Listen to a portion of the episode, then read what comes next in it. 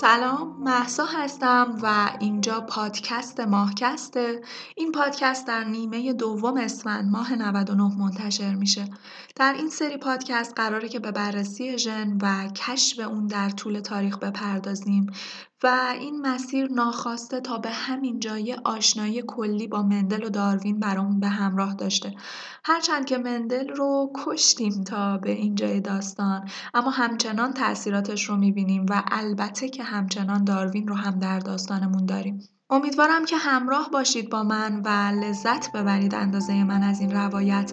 بریم شروع کنیم این اپیزود رو.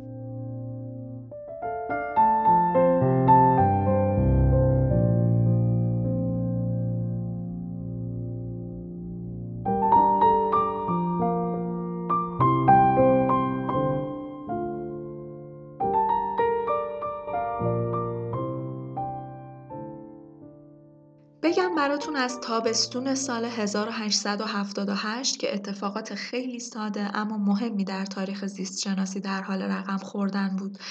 یه گیاهشناس 32 ساله به نام هوگو دوریز که دیگه طبیعیه دیگه زیست شناس باشی و شخصی مثل داروین در قید حیات باشه و آرزوی دیدنش رو نداشته باشی یه خورده عجیبه. هرچند داروین هنوز شعن و منزلت امروزش رو نداشت. اما نکته اینجاست که بالاخره کتاب ازش منتشر شده بود. آدم سرشناسی بود و طرفداران خودش رو هم داشت. خلاصه دوریز به قصد یک سفر زیارتی البته زیارت آقای داروین راهی انگلستان میشه. در این حد که فقط ببینه داروین رو هیچ هدف علمی یا خاصی توی این سفر وجود نداشت. داروین هم تو اون روزها توی اقامتگاه خواهرش در واقع دوره هالیدی رو میگذروندن و خلاصه دوریز به هر قیمتی بود پیدا می‌کنه داروین رو. یکم از مشخصات ظاهری دوریز براتون بگم تو ذهنتون تصویر سازی کنید شخصیتش رو. باریکندام مشتاق هیجان زده با چشمانی بسیار نافذ و ریش انبوهی که با ریش معبودش داروین در حال رقابت بود. یا خلاصه تر از این ویژگی ها انگار دوریز نسخه جوان داروین بود. حتی سماجت و ایستادگی داروین رو هم می‌شد در دوریز پیدا کرد. خلاصه ملاقات می‌کنه داروین رو. داروین هم که توی تعطیلات بوده و داشته استراحت می‌کرده و خودش رو به یک آرامش ذهنی میرسونده. یا ساده تر بگم براتون تو دوره نو دایرکت بوده به اصطلاح امروز ما. این همه سفر و راه و خستگی نهایتا دو ساعت به دوریز زمان داد. اما همین دو ساعت کافی بود که دوریز زمانی که داشت انگلستان رو ترک می کرد کاملا دگرگون شده باشه.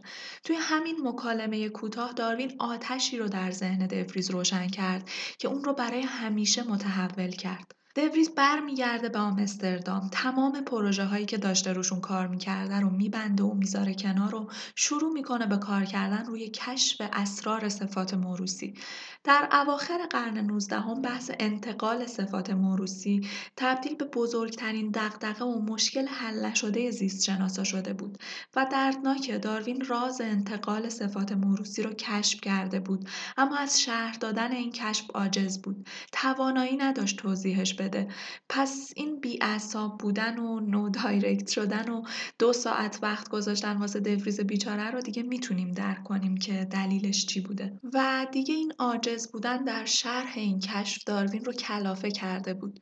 نهایتا برای اینکه بتونه کمی برای خودش زمان بخره جای اینطور نوشت که اگر عمرم کفاف دهد و سلامت جسمی هم مرا یاری کند موضوع تغییرپذیری جانداران عالی را در جای دیگری مطرح خواهم کرد. ده سال گذشت از این جمله و در نهایت داروین نتونست توضیح بده اون چرا که می‌دونست. داروین به مقصد رسید اما نمی‌تونست به آدم ها توضیح بده که از چه راهی رفت که به این مقصد رسید. و در نهایت سال 1882 حدود چهار سال بعد از ملاقات با دوریز داروین بدرود حیات گفت. و پرونده داروین رو هم البته پرونده زندگیش رو همینجا میبندیم و همچنان هم ما شبیه به مندل کار داریم با دستاوردها و تحقیقاتش.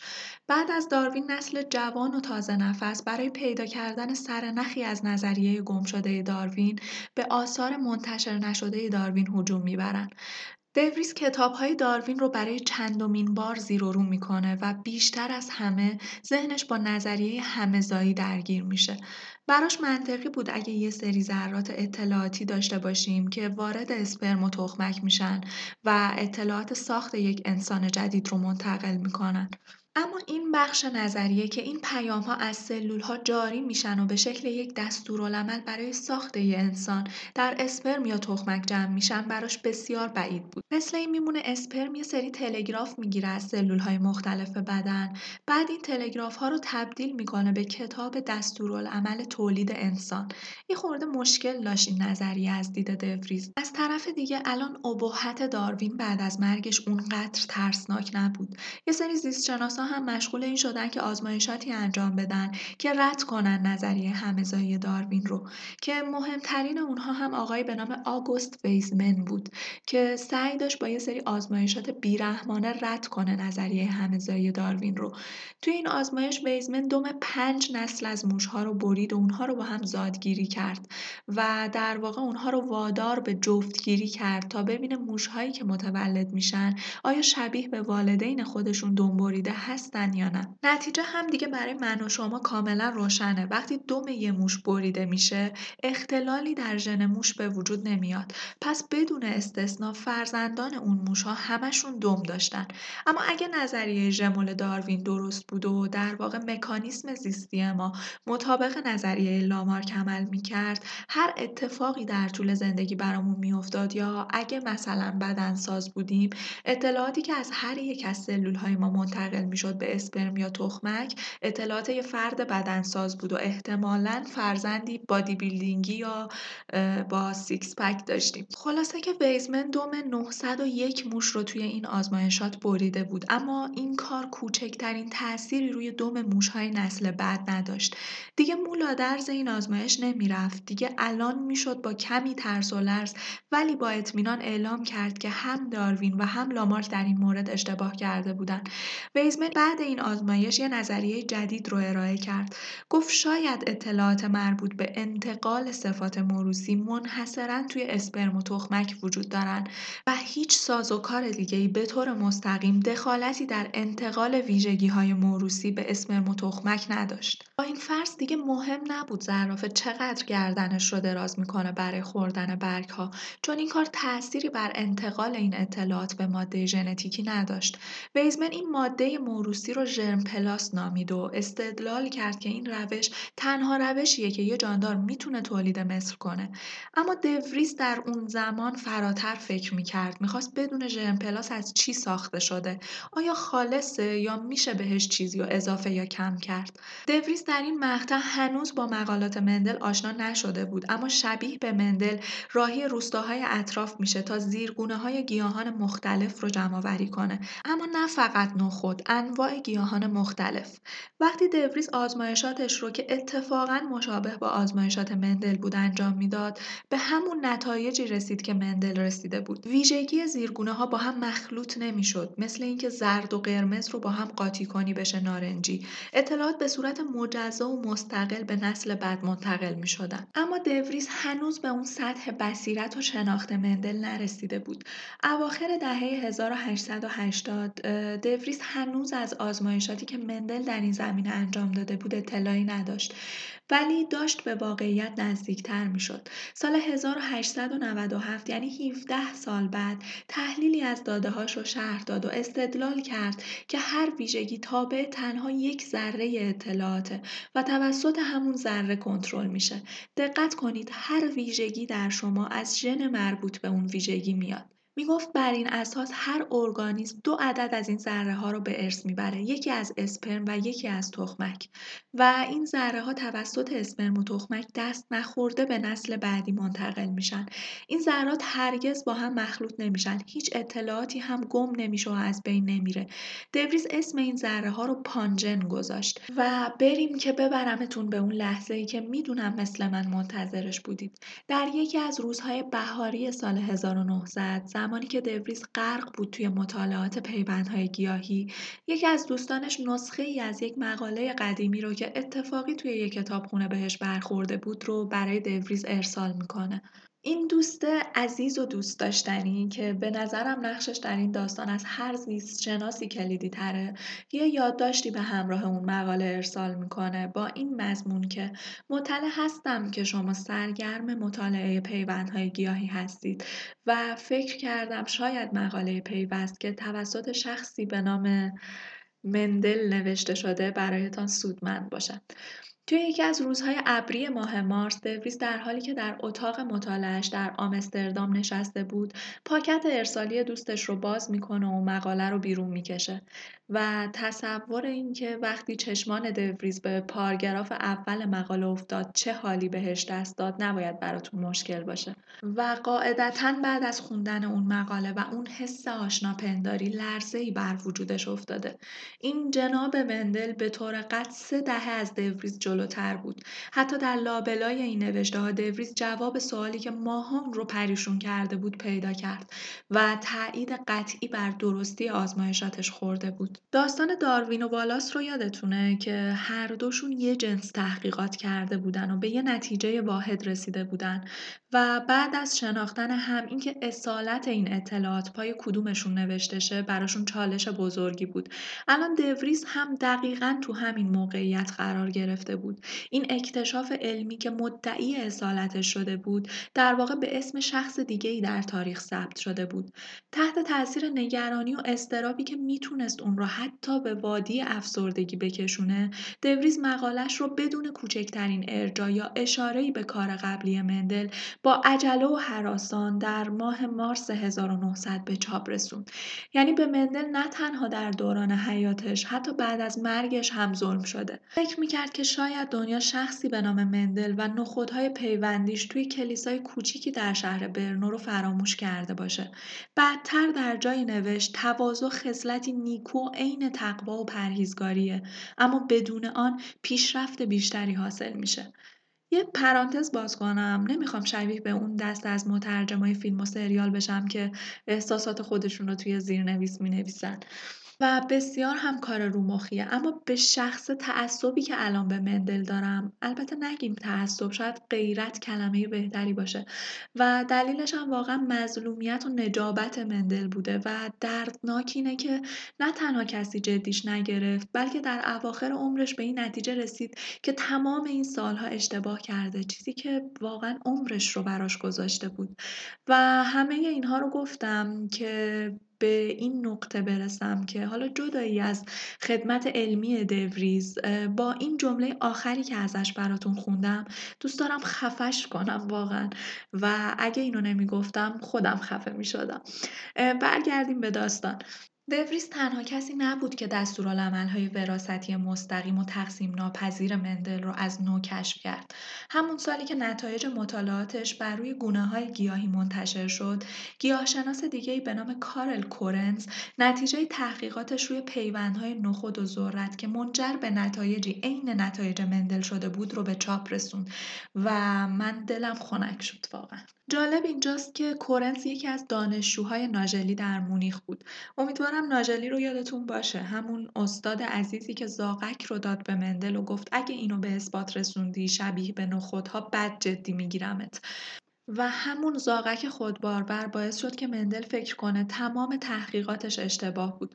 خلاصه ناژلی هم که دل خوشی از مندل نداشت و اون رو یه آدم آماتور خودرأی و لجوج میشناخت حتی فراموش کرده بود کورنز رو در جریان هاش با شخصی به نام مندل قرار بده یعنی اینقدر مندل براش بی اهمیت بود کورنز در باغچه های آزمایشگاهیش که حدود 600 کیلومتر با کلیسای مندل فاصله داشت با زحمت فراوان مشغول زادگیری گیاهان بلند با گیاهان کوتاه و در واقع تکرار همون آزمایشات مندل بود. وقتی آزمایشات کورنز تموم میشه و دیگه داره آماده میشه که مقاله رو چاپ و ارائه کنه سری به کتابخونه بزرگ شهر می‌زنه تا مرجعی در همین زمینه جستجو کنه و به طور اتفاقی به مقاله مندل برمیخوره. داستان همینجا تموم نمیشه. در شهر وین همون جایی که مندل در سال 1856 در آزمون گیاهشناسی مردود شده بود گیاهشناسی زیستشناس جوون دیگه به نام اریک فون شرماک قوانین مندل رو دوباره کشف کرد. شرماک از بقیه جوونتر و احساساتی تر بود و گویا بیشتر از همه ضربه می‌خوره از این اتفاق. جای هم نوشته بود من هم گمان می‌کردم که حقیقتا به کشف جدیدی نائل آمدم. کشف دوباره یک پدیده علمی رو می‌تونیم دلیلی برای درستی اون نظریه در نظر بگیریم. اما باز کشف نظریات مندل سه بار از نو به طور مستقل و در یک بازه زمانی سه ماهه. در سال 1900 توهین آمیز و نشون دهنده کوته بینی زیست شناسانی بود که به مدت چهل سال زحمات مندل رو نادیده گرفته بودند. حالا دوریس که خیلی واضح و آشکارا از یاد برده بود که مقالش ارجایی به مندل داشته باشه حالا دیگه مجبور بود به سهم مندل در این کشف بزرگ اشاره کنه. حالا الان که دیگه اون بیچاره زیر خاک بود تازه مدافع پیدا کرده بود. کارل کورنز کمی بعد از چاپ مقاله دوریز مدعی شد دوریز می‌خواد به سرقت علمی برسه و اکتشافات مندل رو آگاهانه و عمدن به عنوان یک کشف تازه به نام خودش به ثبت برسونه. کورنس در نوشته دیگه ای که علیه دوریز نوشته شده بود پرسید آیا این یک تصادف سوال برانگیز نیست که دوریز در مقالش از واژگان و اصطلاحات مندل هم استفاده کرده؟ که در نهایت دیگه دوریز هم تسلیم میشه در نسخه بعدی مقالش درباره پیوندهای گیاهی به صورتی روشن از مندل نام می‌بره و تصریح می‌کنه نتایجی که به دست آورده صرفا توسعه آزمایش های قبلی مندل بوده. در واقعیت دوریس همین که سعی کرد این موضوع رو پنهان کنه و مقاله مندل رو می‌بینه و بهش اشاره ای نمی‌کنه در واقع همینقدر کافیه که دلمون باهاش صاف نباشه. اما انصافا دوریس آزمایشات مندل رو چندین قدم جلوتر برد. اون دیگه به این باور رسیده بود که در بحث اکتشاف واحد انتقال صفات موروسی از دیگران جلوتره. اما وقتی تحقیقاتش رو در زمینه انتقال صفات براستی و تکامل و ارتباط بین این دو با هم عمیق تر کرد پرسشی به ذهنش رسید که مطمئنا این پرسش در ذهن مندل هم شکل گرفته بود. این زیرگونه ها اولین بار چطور به وجود اومدن؟ چه نیرویی باعث می‌شد یک بوته نخود بلند و بوته دیگه کوتاه باشه؟ گلهای یک بوته سفید و بوته دیگه بنفش باشه. در واقع عامل ایجاد تفاوت‌ها در یک گونه شد دغدغه مهم دوریس جواب این سوال توی باغچه پنهان شده بود. یکی از روزهایی که دوریس برای گردآوری نمونه های گیاهی تازه به حومه شهر رفته بود یه بوته بزرگ پامچال که به صورت وحشی رشد کرده بود توجهش رو جلب می‌کنه. از قضا اسم علمی این گیاه هم لامارکیانا بود که گویا از لامارکی نسل برگرفته شده بود. دوریس حدود پنجاه هزار بذر از این گیاه رو برداشت و اونها رو توی باغچش کاشت. طی چند سال بعد از کاشت این بذرها دوریز متوجه شد که 800 زیرگونه جدید خود به خود از همون یک گونه ابتدایی به وجود اومدن. گیاهانی با برگهای بزرگ، ساقه های مودار، گلهایی با شکلهای عجیب و غریب به نظر می رسید طبیعت خود به خود گونه های جدیدی که قبلا وجود نداشت و خلق کرده. دقیقا همون سازوکاری که داروین به عنوان نخستین گام مطرح کرده بود. داروین این زیرگونه ها رو بازیگوشان نامیده بود. اسم هوشمندانه بازیگوشان در واقع رگه هایی از شوخی یا شیطنت طبیعت رو در خودش داره. اما دوریز اسم بهتری برای این بازیگوشان انتخاب کرد. بهشون اسم جهش یافته یا جهیده رو داد که برگرفته از واژه لاتی تغییر بود. دوریز به سرعت به اهمیت این کشف پی برد و فهمید این باید همون تیکه پازل گم شده داروین باشه این جهش ها بودند که موجب خلق زیرگونه های جدید در طبیعت می شدن. بز کوهی گردن بلند فنج های نکوتاه و گیاهانی با برگ های بزرگ خود به خود بین گونه های عادی به وجود می اومدن و یه یادآوری کنم که این در حالیه که برخلاف تصور لامارک این جهش یافته ها بدون نیت قبلی و کاملا تصادفی و اتفاقی ظهور می‌کردن.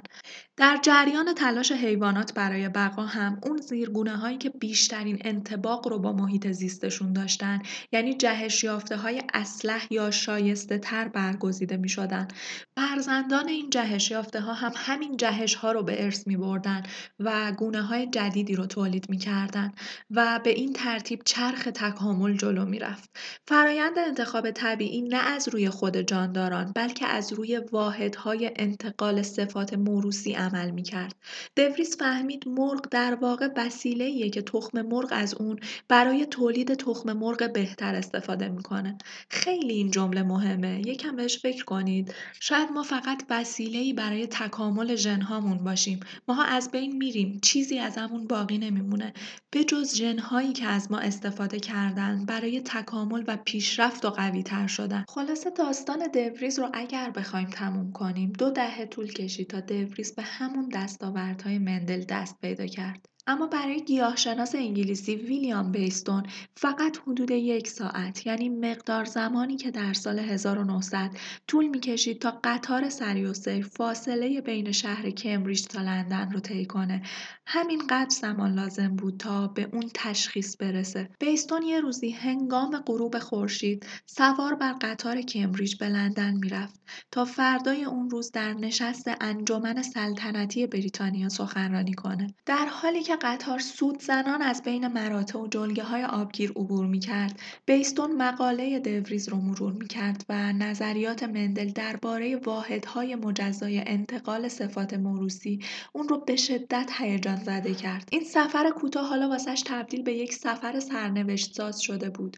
روز بعد وقتی به دفتر انجمن رسید سرگیجه گرفته بود. در حین سخنرانیش به هزار گفت ما اینک به یک حقیقت بسیار پر اهمیت دست یافتهایم و قابل پیشگویی نیست که این اصل شگفتانگیز ما را به سمت چه افقهای تازه‌ای هدایت خواهد کرد.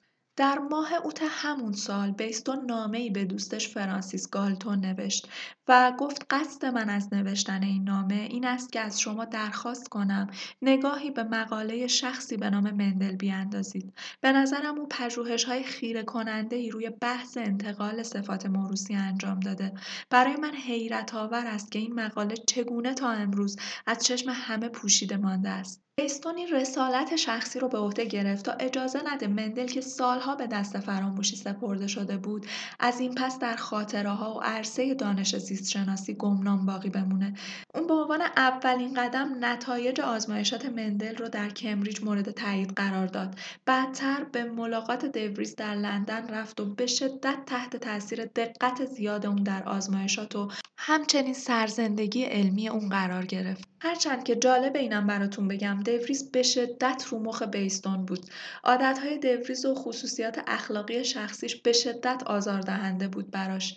یه نامه برای دوستش می‌نویسه و تصور کنید چقدر براش غیر قابل تحمل بوده که میگه دوریز قبل از شام حمام نمی‌گیره. ملافه تمیز نیستن و به جرأت می‌تونم بگم حتی یک بار در هفته هم عوضشون نمی‌کنه. گویا خیلی حساس هم بودن آقای بیستون و شکنجه شده رسما. دوره‌ای که کنار دوریز گذرونده. خلاصه که بیستون ایمان میاره به داستان مندل. شروع می‌کنه به تبلیغ کردن. اسم مستعار بولداگ مندل رو رو خودش می‌ذاره. بولداگ یکی از نژادهای سگ و عضله های سنگین و چهره پرچین و چروک داره. پوزه بولداگ به دلیل کوتاه بودن و پهن بودنش مورد توجهه. گویا بیستون هم از لحاظ خلق و خو و هم از لحاظ چهره شباهت زیادی به بولداگ داشته و برای همین چون داشته تفکر مندل رو هم رواج می‌داده برای خودش اسم بولداگ مندل رو انتخاب می‌کنه. میره به آلمان فرانسه ایتالیا ایالات متحده و نظریات مندل رو در هر فرصتی مطرح می‌کرده.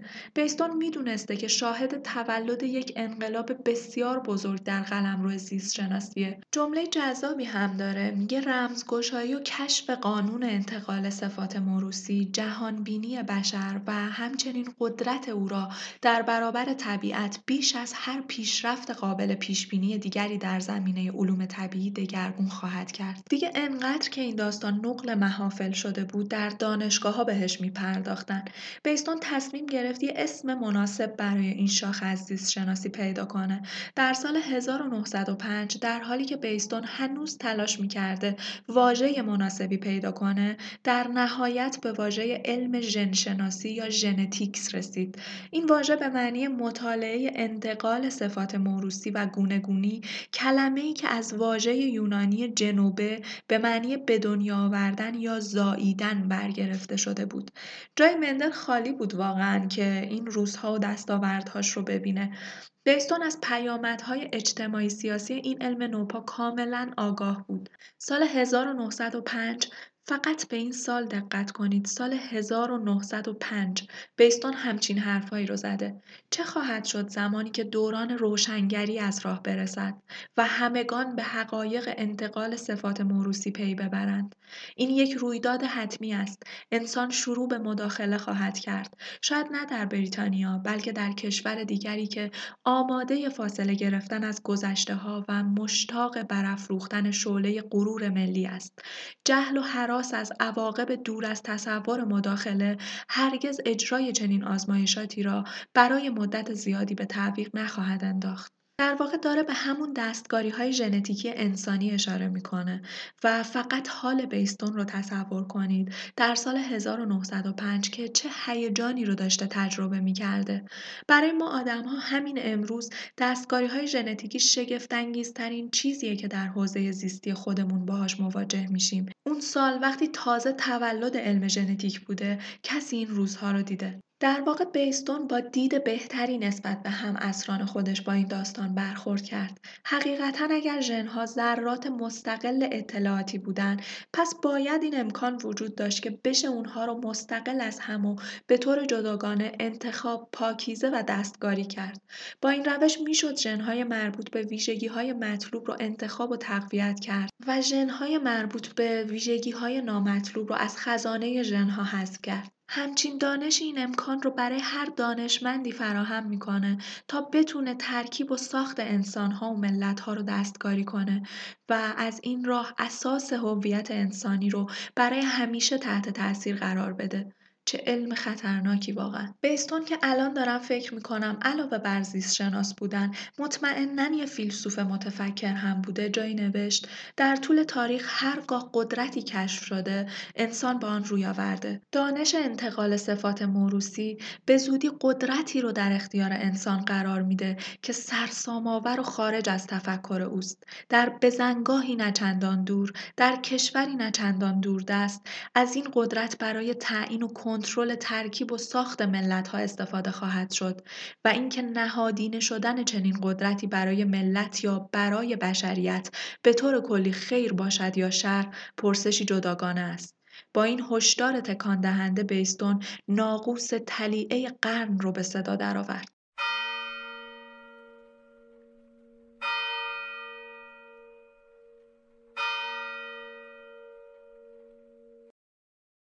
در اپیزود بعد براتون از همین دستگاری های ژنتیکی میگم با عنوانی به اسم بهسازی نژادی وارد دوره جدید و بروزتری از تاریخ ژن میشیم و اطلاعات به نظرم از اینجا به بعد بسیار جذاب ترن. ممنونم که تا پایان همراه هم بودید. لطف و همراهی شما همیشه برام قوت قلبه و ازتون می‌خوام اگه لذت می‌برید از پادکست حتما به دوستان خودتون هم معرفیش کنید. چون هر چقدر مخاطبان این پادکست بیشتر باشن انگیزه و انرژی بیشتری برای ادامه دادن دارم. می‌خوام خداحافظی کنم باهاتون همراه با موزیکی که این روزها به شدت منو از جهانم جدا می‌کنه و برام بسیار لذت بخشه. سال 1905 بیستون خیال پردازی هایی کرد. خیال پردازی هایی که شاید تو اون روزها آدم هایی که این حرف ها رو ازش میشنیدن براشون حتی غیر قابل تصور بود. اما شروع تمام اتفاقات بزرگ با خیال پردازی های ما آغاز میشن.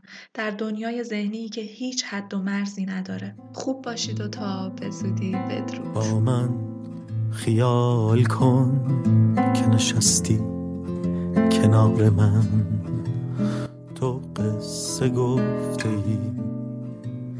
من قصه خواندم.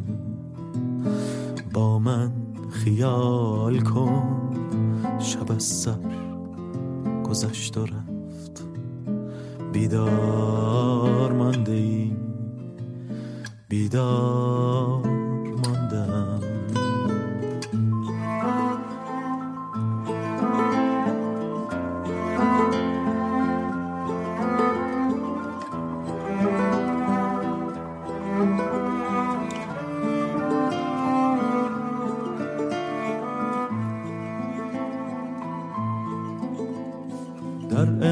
انزوای کوچه یکی ساز می‌زند.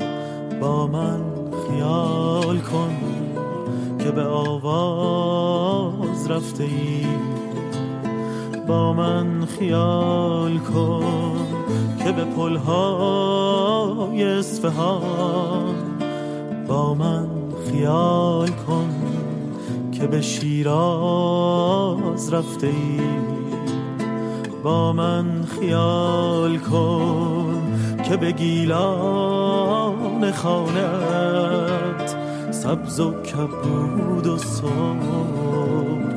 جنگل دمیده است در کوچه های سرد و پریشان این دیار دستی به دست یار. امشب رسیده است.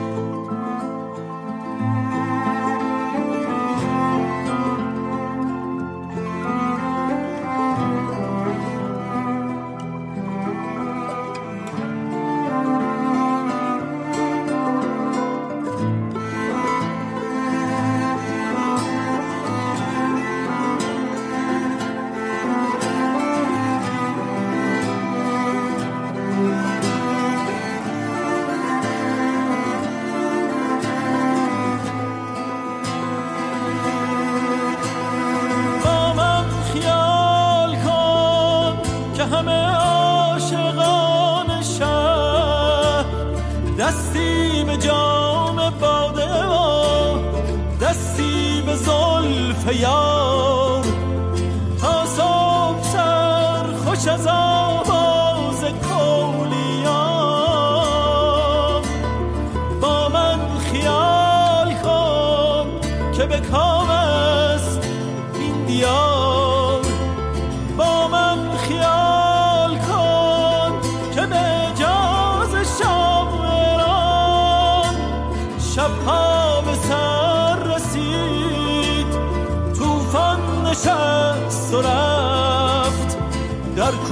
کوچه های شهر صدای نازلی سر بهار.